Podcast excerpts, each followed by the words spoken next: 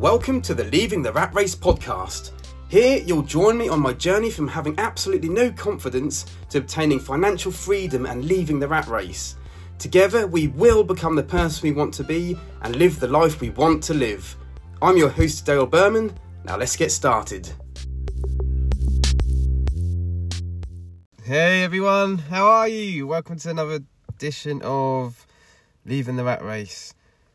Uh, oh, I've got some good news. We um, just bought a house basically. Yes, a four bedroom townhouse. And it's really awesome. Gemma, my wife, she sorted everything out. Uh, I don't really get involved with it, but uh, we are homeowners for the first time. And that's one little thing that can show. I actually didn't think I knew what I was going to talk about today, but that's just made me like realise. I was going to give you a progress update on what's going on, which is brilliant as well. But I was actually thinking, what should I talk about? And as I just said that about the house, I re- I just thought the reason I'm well, it's not the reason why because I didn't know I was going to say it, but saying that I've just bought my first house made me realise that you're never too old to do anything for the first time. You know, like when people want to start a business, you know, I want to, I don't know, buy a house. People always think they're too old. Um, there's a lad at work, he's 30 years old, and I was talking to him about changing a career because he's moaning about the job he's in. And he went, nah, nah, I'm too old for that, mate, too old. And he's 30 years old. And he's already condemned his life to that job that he's in because he learned to do it when he was 16 years old at college. You know, because you spent two years at college when you were 16, you've now got to do that job until you're 75, 80 years old. Like, even if you hate it. And that's crazy thinking, you know, and that's probably what a lot of you might be thinking now. You know, I'm too, I'm listening to this podcast, but I'm 35, I'm 28, I'm whatever, you know.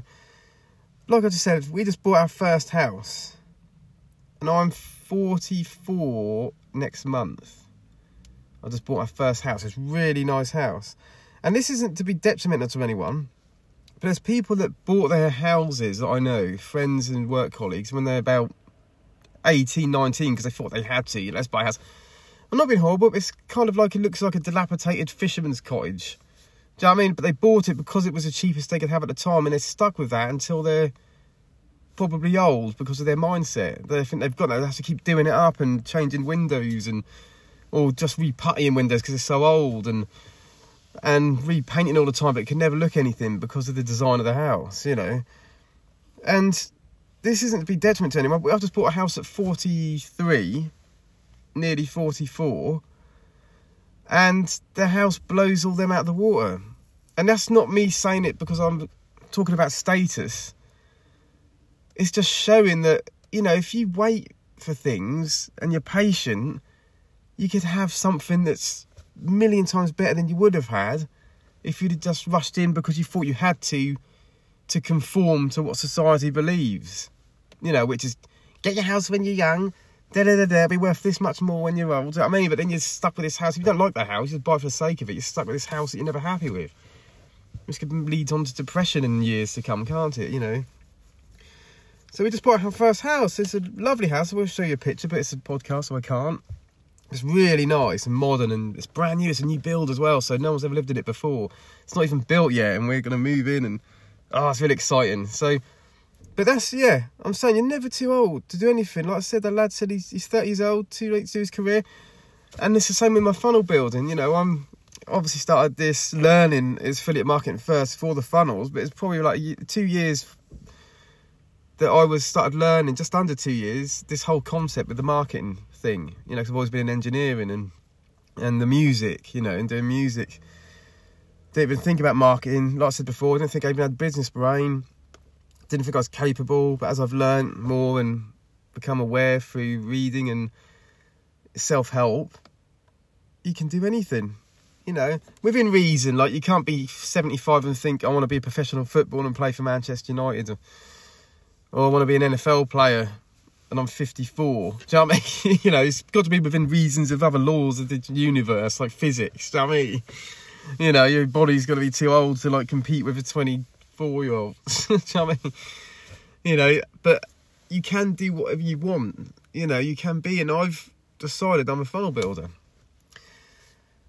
and that leads me on. And this confidence has become even more stronger because I just finished my first proper build for testimony for the Nico. I think I told you about it before for the uh, crypto bot guy. I just finished it, sent it over to him, and he's given me his video testimony, and he is absolutely massively impressed. Like really, really impressed, and and he's given me so much praise, like in video form and on text form. It's unbelievable. That's given me so much confidence. This guy's a multi-millionaire. He's been in the industry for about seven years, and and worked with a lot of people. And he he didn't just say, "Oh, I'm I'm really good at what I do." You know, I've I've done really well. He actually said, I am the best person he's ever worked with in the funnel space, in the done for you funnel space. And that's amazing, isn't it? Because, you know, that's blown me away because I just thought he'd say, like, I was okay, I did well, he was really good to work with, I'd recommend him, you know, and all this. But he actually said I'm the best person he's ever worked with. Like, proper, like, praised me up, and it's amazing for testimony. And I've put it on Facebook Hasn't got a lot of engagement yet, but you know, I, I did expect that anyway. But the main reason was it was was to go on my funnel, you know, to uh, sell my services. And I've got to sort all that out. I have to sort that in the week now because I'm busy this weekend. I was going to do it this weekend, but I've got to pressure wash the um, patio and take some stuff to the dump because I'm getting ready to move, obviously. Uh, but it was amazing. Do you know I mean? I've, it's crazy, and that's really given me so much more confidence. No, because like I said, he was one of the people that I nearly didn't send cold outreach to. I'll tell you what cold outreach was in another podcast, didn't I? Um, and I nearly didn't because he was a too com- you know multi-millionaire. I thought he was out of my league, and bang! Do you know I mean? It's the best experience I've had. I'm still doing that funnel build for the um, South African insurance guy as well. I've nearly finished that now. He's taking like every time I email, he's taking like two weeks to get back. I think he's having problems in his country, he says, and he said he can't afford to pay for a subscription for to host a funnel I'm building for him. So I've offered him to like host it on mine for free for six months to sort him out, help him sort out. Because I think it's nice. It's always good to give to people without expecting back. Uh, so I've offered that to him, and he hasn't called back yet. Again, I think he will be happy and eventually sees the email or replies. Uh, but yeah, he should be happy with that because I'm going to build it and host it for him for nothing. Because he's just £77 a month, which is $97. And he says he can't afford it. I had a feeling he'd say that. You can sort of tell people's vibes, can't you? Um, but uh, yeah, he should be happy with that. So everything is going really well at the moment. You know, you know, I haven't done as much as I thought I'd at the weekend because I've got other jobs to do. But you have to like live life as well.